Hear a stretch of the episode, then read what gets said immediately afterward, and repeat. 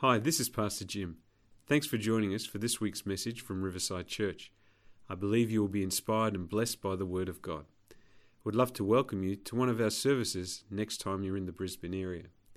If you'd like to know more about us, go online at www.riversidecc.org.au or like us on Facebook to hear about up and coming events. I hope you enjoy the message. God bless you. Heavenly Father, we want to thank you that you are good and that your word brings life. I pray, God, that our hearts would be open, our ears would be open, our mind would be open, that we would be transformed, and that we would turn into the image of Jesus. And everyone said, Amen. Well, uh, thank you, Pastor Ken and Pastor Randall, for preaching while I was away. We listened to your sermons, and you're doing great. That was theologically sound, spiritually inspired, and biblically solid. So I hope that I can continue in the same vein. So, we are doing a series this year through the Gospel of John, and the Gospel of John is a wonderful book. The Gospel of John is different to the other Gospels Matthew, Mark, and Luke. They're known as the synoptic gospels, which just means similar. And quite often, if you were to line them up side by side, they have the same stories, uh, similar type of uh, uh, miracles, and sometimes it's even word for, for word. And they give us information about the things that Jesus did. But John's gospel is a little different. John's gospel was written by John when he was a very old man and he had lived a long time. But he not only gives us the information about Jesus, but more importantly, he gives a revelation of who Jesus is. He focuses on the identity of Jesus and what that means. So, as you are reading through the Gospel of John, you need to ask yourself this question What is John trying to say to me about who Jesus is? And if we do a very quick recap, as you begin to read the Gospel of John, we know it says, In the beginning was the Word, the Word was with God, and the Word was God. And John is saying Jesus is God, and He is God, and He's part of creation. And then as we read through that first chapter, we can see there are several titles that John gives us so that we can understand who Jesus is. And John is actually not only writing to the Jew, but he's writing to the Greek, the Greek mindset. And we are Greek thinkers because of logic and reason. So he mentions things like that Jesus is the Messiah, Jesus is the Son of God, Jesus is the Lamb of God. You know, that was that section where, you know, John recalls when John the Baptist saw Jesus, he said, Behold the Lamb of God who takes away the sin of the world. So John is focusing in his Gospels who Jesus is, but who he is so that we can understand and then we can take that truth, make ourselves aware of who we are really serving, that he is Lord, and we can live our life to the fullest. Now, there is a scripture that is really the central theme of the Gospel of John. What do you think the central theme or the the scripture that is the central theme out of the Gospel of John? No, it's not John 3:16. John 3:16 is the most well-known and I think we all need to know that God so loved the world. But it's not John 3:16. If you go to chapter 20 of the Gospel of John, which is the last chapter, and if you look at verse 30 and 31, there's a little heading on your Bible that says, the purpose. And here is the central theme of John that he writes to us, and that is this. And would we read it all together? Are you ready? But these are written is that you may continue to believe that Jesus is the Messiah, the Son of God and that by believing in him, you will have life by the power of his name. The whole purpose, the whole reason why John writes all these things is so that that we continue to believe. You know, sometimes in our faith, in our walk, have you ever found it hard to believe? You might be going through something, you're going, God, are you there? God, what, what are you doing? But John writes these things so we can have a revelation of who he is and we can put our trust in him so that you continue to believe that he is the Messiah.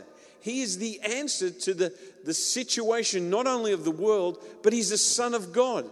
And that by believing in him, by putting our faith in him 100%, you will all have life by the power of his name. That's the same thing, as in life and power go together. So I'm going to encourage you by the end of this year, you memorize John chapter 20, verse 31. Let's say it again together. Are you ready? I'll turn around because some, for some strange reasons, that's very blurry at the back now. Okay, isn't it amazing how things change in a week? Okay, but these are written. I want you to say with conviction, all right? But these are written so you may continue to believe that Jesus is the Messiah, the Son of God, and that by believing in him, you will have life, power in his name. That is the central theme. I want you to have a revelation of who Jesus is this year continually. I am praying that you will have a continual, ongoing revelation of who Jesus is. So, let's just have a little bit of background as we move into our next portion of Scripture. So, this is what's happened. John has spoken about Jesus as the Word, he's given us the titles. John the Baptist has declared that he's the Lamb of God. Then, all of a sudden, John and Andrew it mentions Andrew by name, but it is believed to be John. They go to Jesus and they, they want to follow Jesus, and so they go. Then Andrew grabs his brother, Simon Peter. Simon Peter joins the group with Jesus. So there's Jesus, then there's three. Then comes Philip, and Philip joins. And then Nathaniel, who, uh, who, who said basically, Can anything good come out of Nazareth? Remember that? And Jesus says, here's, here's an Israelite in whom there's no guile. In other words, there's no deception in this guy. He calls it as he sees it. He joins. So there's five disciples and Jesus. So let's go to our reading, which is found in the Gospel of John, chapter 2, and we're going to read it from verse 1 to 12.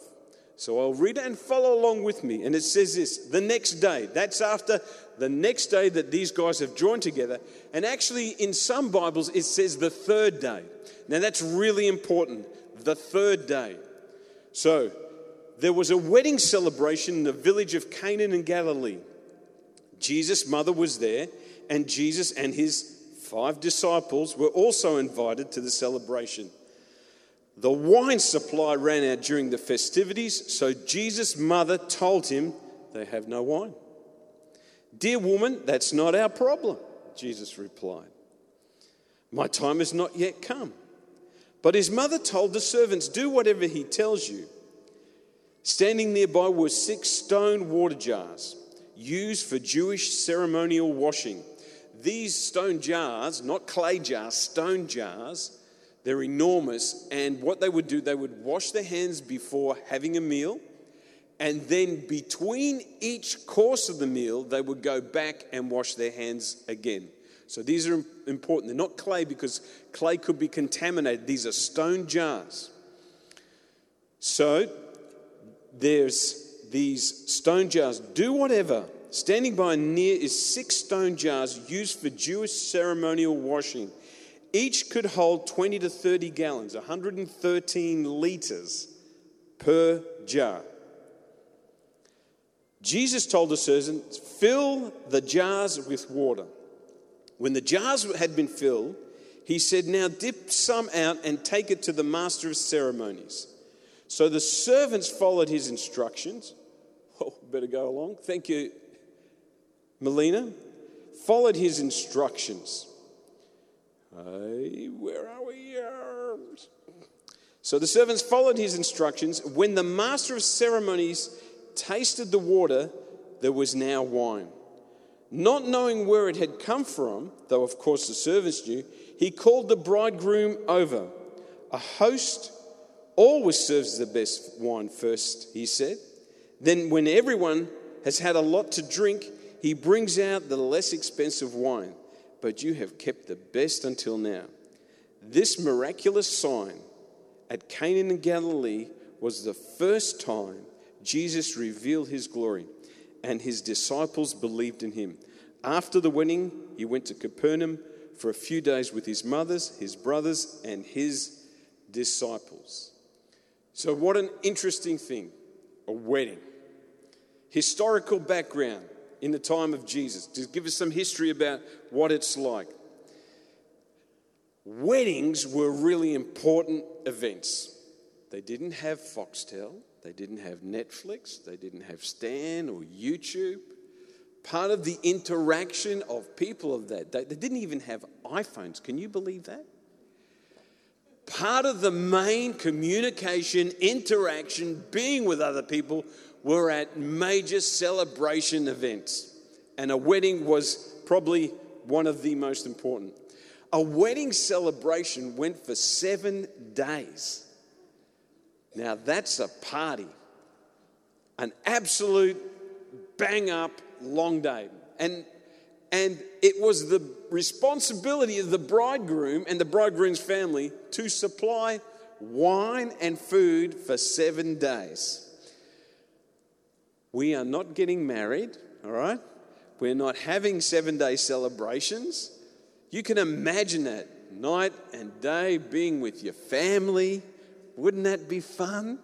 All right, and friends and, you know, strangers. Often the whole village was incorporated in this. And it was his responsibility. I don't know about you, but if you've ever been to a wedding, all right, and they say, we have an open bar until 9 p.m. And everyone goes, oh, and they all freak out and they all rush to the bar. And then after that, no one drinks again. All right? This didn't happen. It was like your responsibility. Make sure there's plenty of food and wine for seven days. And so what happens is, bang, they run out. But you see, the wine in that day was actually mixed down one part wine, four to five parts water. So it was highly diluted wine. But strangely enough, people seem to overindulge, at, and in this case, as is pointed out by the MC. Now, Jesus and his disciples are invited to attend, and it's the third day. That's important because when there was a Jewish wedding, they would get married. The virgin of uh, the situation would get married on a Wednesday. A widow would get married on a Thursday. We believe that this is a virgin girl that's getting married. In fact, historians believe that it's actually Mary's sister who is the mother in law, Salome. And it's actually one of Jesus' cousins is getting married. Now, I don't know how they worked that out, but that's, that's kind of like saying, okay, that's pretty cool. So there's this great interaction that's going on. So she gets married on the Wednesday, and they actually get married at night. There's quite a celebration. It's quite, quite a dramatic thing where they would march through the village and they would take them into the home and they would sit them down. They would actually put crowns on their head. Listen to this. And people would have to serve them, and it would be like their day. That's where we get the term, it's her day, all right? Because she's the queen. But there's a major problem happening on the third day. So we've got Wednesday, then we've got Thursday, then we've got Friday, and then we've got Saturday. And Saturday is to the Jew the Sabbath. So this takes place on the Sabbath, which is really important and they run out. Now, if you were to run out of wine or food at a wedding celebration, it was the utmost embarrassing thing for the bridegroom because face is everything. You know? Mm, oh, yeah. Okay. And they couldn't text their friends and say, You'll never believe what's happened at this wedding. What a drama. They've run out of wine. Oh my gosh. Do people gossip back then as they do today? Oh, I think so. In a very small community, if the word got out. That is why Jesus' mother, who is the sister of the mother to the bride, okay, is, I won't say interfering, but making an awareness of what is happening in the situation. And she says this to Jesus We've run out of wine. Now, Jesus is the Son of God. Jesus is all powerful, all knowing, all present. So, from my kind of like theology, I'm thinking Jesus already knows that they've run out of wine. But his mum says they've run out of wine. And what does Jesus says? This is what he says. It's not my problem. I want you to turn to someone this morning and say to him, It's not my problem. Now, you say to that person, I'll tell you what your problem is. It's not my, it's not my problem. Now, this is a really interesting thing because here we have a picture of a relationship taking place. It's kind of like, hmm, have you ever had someone tell you, for example, I'll just pull something random out of the air, that your friend or your wife comes to you and says, The neighbour's cat's up the tree. It's not my problem. it's not my cat. Or, we've run out of milk for coffee. Oh, that's not my problem because I don't put milk in my coffee. I drink my coffee black. However, if they would have said they've run out of milk for cereal in the morning, then that's my problem. Here's the problem when someone tells you the problem, they're not so much in letting you know the information, they're wanting you to fix the problem. Guys, if you're married and you've never worked that out, there is a clue for you this morning to help you get through life and just fix the problem. But Jesus says, Not my problem. My time has not come. My hour has not hit the point of who he is to be shown to be the Son of God. It's not my problem. And, you know, it's not my time to be glorified. Now, I don't know if this happened, but this is what I think might have happened. When someone says, you know, son, son, they've got no wine. And Jesus says, it's not my problem. My time to be glorified hasn't come. I am almost certain that Mary went like this.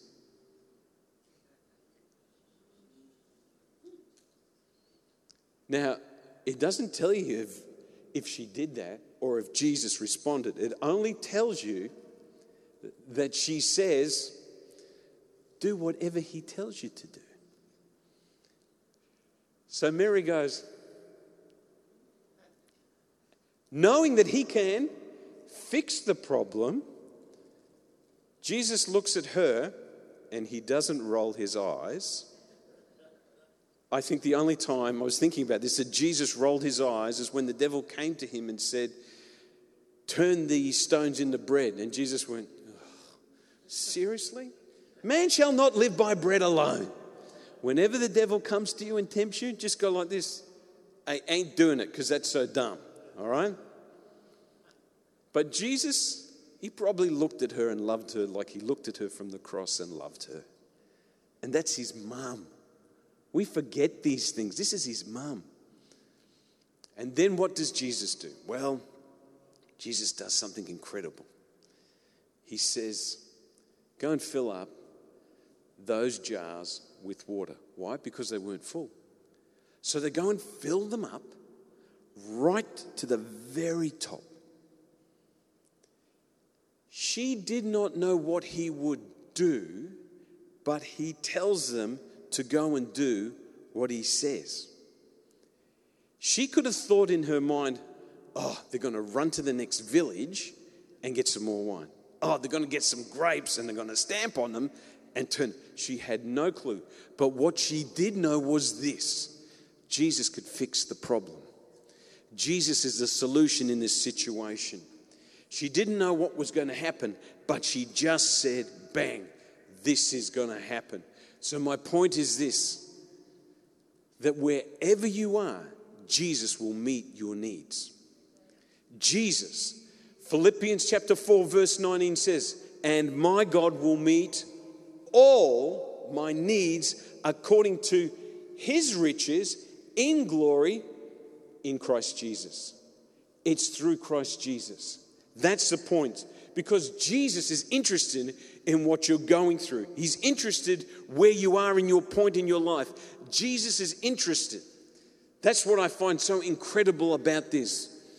As the Son of God, the Messiah, the Lamb of God, the chosen one, he is interested. He is even interested about what takes place in a wedding in Cana, in Galilee, where there ain't a lot of people because Jesus meets you what your need is at the most. And he will come and he will he will take take place in that thing. So my question for you to this morning is where do you need Jesus to meet you? Because he's interested in what you're going through. He's interested. He's going to supply your need, what you need in this situation even at a celebration and a wedding in the middle of nowhere. And Mary says this do whatever he tells you to do. Now, there's a word there for someone this morning. You have a need, he has spoken, do whatever he tells you to do. Can you imagine the servants? And he says, fill it, fill them up, and they say, Why? Why? Why? What's going on? Servants don't ask why, servants just respond to the word. Do you hear what I'm saying? If you are a servant of the Lord, don't ask why, just do what he tells you to do. But it doesn't make any sense to me. It doesn't have to make any sense to you. He's God, He knows what He's doing. If you know that you know that you know that He said to do this, then do it. Don't sit around and go, why, why, why? That's not the point of the, the process of you growing in Christ. The point is you do what He says. Servants never ask their Lord why. Now that I have been in, you know, placed with the title of Lord James Cameron, if my kids come to me and say, Why? I say, Well, hang on, hang on. Lord. Lord James here. Yeah, but why? Don't. Just do. Do. Alfred Lord Tennyson, I, I love this. He writes a poem, The Charge of the Light Brigade. Who knows that? Put your hand up. Let me just see how many people are still. Okay which depicts a group of soldiers making this incredible run into a situation that is so desperate and dire. In 1854, it's the Battle of Balaclava. And this is what he writes. He says this Theirs was not to make reply, theirs was not to reason why, theirs but to do and die. Into the valley of death rode the 600. Can I say this? Ours is not to reason why, ours is about to do and die to self. Because whenever he speaks, the first thing that comes up is my free will. Don't eat of the fruit of the tree of knowledge of good and evil. Why? Just don't. Don't watch that stuff on television that's not good for your spirit and your soul. But why? Don't steal. But why? I read a post the other day on Facebook by uh, an actress who says everyone tells lies. I thought, wow, that's pretty amazing. That would be good for her taxes and her bank and the people that she works with. They'll never trust her. Ours is not to reason why, ours is about to do to self and dime. I have found this. I don't know about you, but whenever I pray and I ask Pastor Ken for God to do something in my life, and he says, Do this, and I go, Why? But then push it to the back and do it, I go, Wow, I didn't expect that. He did it his way, he didn't do it my way. God's ways are higher than our ways, greater than our ways. We are to be just servants of the Lord and do what He says because He will answer that way. So He says, fill up these six stone jars, 113 liters each. So if you were to multiply 113 liters by six, that would be six threes are 18. Carry the one, six ones are six, and one is seven, and six and one is six. So 678 litres. Just out of curiosity, I didn't know what the standard size of a glass of wine was in Australia. Now, apparently, it's 270 millilitres. If you divide 270 millilitres into, what was that number? 678 litres. Do you know how many glasses of wine was produced on that day? 2,511.13 recurring. That's a lot of wine.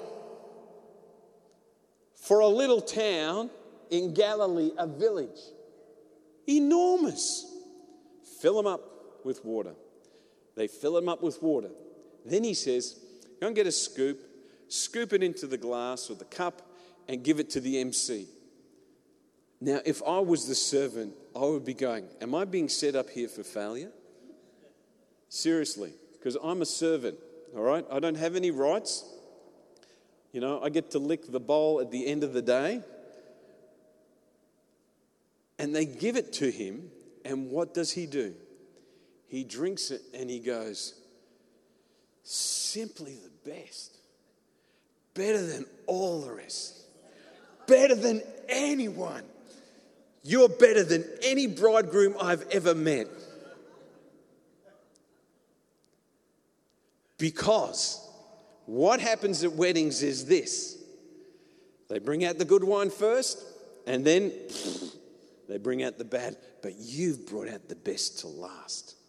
Man, here's the second point Jesus creates the best, even at a wedding. He creates the best. Jesus takes what you have and he makes it makes it the best. There's a theme that runs through our Bible, folks. All that Moses has is a staff. Man, that's it.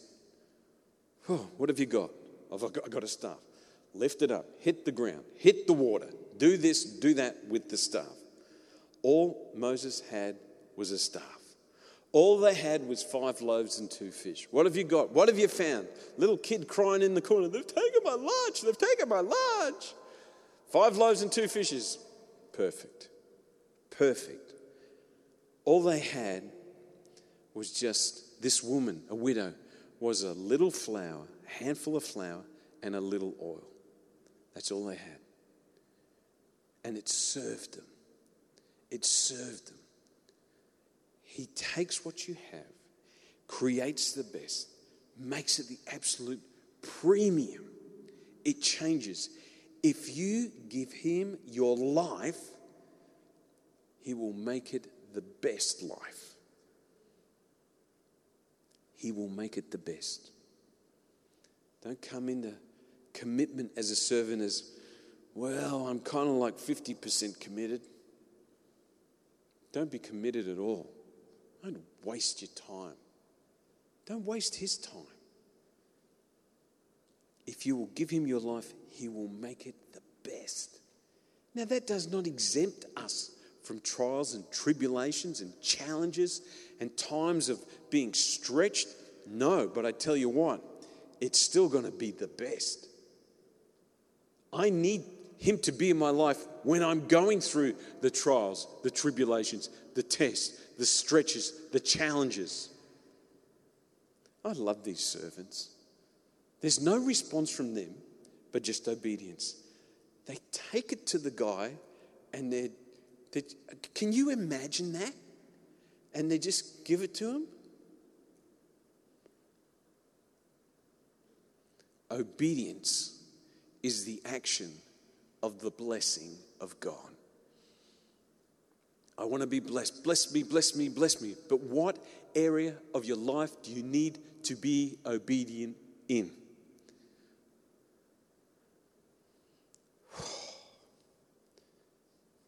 Now, think about this. This is so brilliant.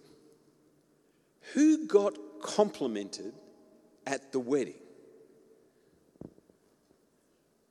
Got complimented at the wedding? The bridegroom.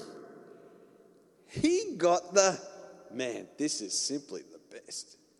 This is this is incredible. The bridegroom got complimented. Do you know that's an amazing thing. He wants you to be complimented in life. He wants people to see what's happening in your life and you go, wow, that's amazing. He wants you to be complimented by others. Now, I know some of you thinking, well, hang on, hang on, hang on. Where are we going with this? Where are we going with this? Next point Jesus reveals his glory. Okay? Now, the bridegroom got complimented, but Jesus revealed his glory. Sometimes people come, and if we're hiring this facility during the week for a day conference, which we do from time to time, they, they drive in, they see all the car parking, they see all the land, they come in and they go, Wow, this is a really good building. You did a great job here. This is amazing. And I take them up, I show them all through where the boardroom is, and I take them, you know, over here, show them the offices. They go to the toilets and they go, These are the best toilets we've ever seen in our life. I don't know what they've got at home, but oh, what the heck? Take them upstairs and they go, You know, there's so many rooms in this place. This is amazing. And I said, Oh, I didn't do it. It was a whole group of people that did it. A whole group of people. And then I say this, but really, all the glory has to go to God. Because He's the one who builds the house. This was not my idea. I'm not that smart, folks. This was His idea. And all the glory goes to Him. And so, this church is a representation of the glory of God, which reveals and shows His faithfulness and goodness. Jesus reveals who he is by what he has done. That word, the question is, what does revealed his glory mean? This is what it means, and this is really important. Jesus manifested his glory by revealing who he is by the works he performed. Jesus reveals his glory of who he is by the works he has performed. John is showing us a picture here of who Jesus is. That Jesus is interested in you, that Jesus cares about you, that Jesus will do a miracle in your life.